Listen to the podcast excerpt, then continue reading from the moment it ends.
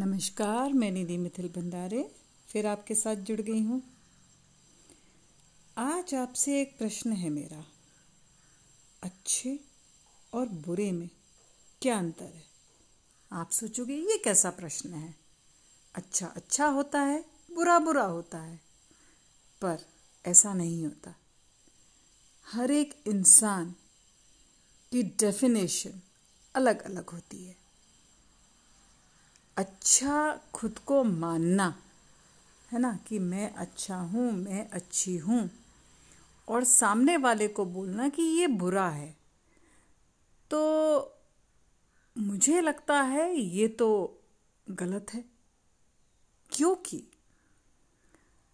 बुरे इंसान को ये लगता है कि मैं अच्छा हूँ, है ना, हो सकता है उसकी नज़र में आप बुरे हो, आप गलत हो और आपकी नज़र में आप अच्छे हो, वो बुरा है। तो अच्छा बुरा इस दुनिया में कुछ नहीं होता। हाँ यूनिवर्सल कुछ चीज़ होती है जो गलत होती है और सही होती है।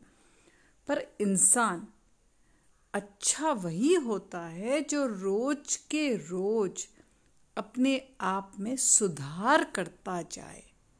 तब आप उसको बोलोगे कि अच्छाई के रास्ते पर है। हम छोटे बच्चे से, हम किसी बड़े से, हम किसी गरीब से, हम किसी अमीर से, हम किसी रिश्तेदार से, हम किसी दोस्त से, हमेशा उनके दोषों को ना देखते हुए, उनकी अच्छी बातों को अगर सीखें और आत्मसात करें तो हम अच्छाई के रास्ते पर होते हैं। ऐसा खुद को अच्छा बोल देना बहुत आसान है और किसी को बुरा बोल देना तो बहुत बहुत आसान। तो अच्छा बुरा क्या होता है? इससे परे आप अच्छाइयों के साथ चलते जाइए, अच्छाइयों को अपनाते जाइए और किसी को किसी को दोष मत दीजिए कि ये बुरा है, ये गलत है। आप स्वयं के लिए जिम्मेदार हैं तो स्वयं में सुधार कीजिए।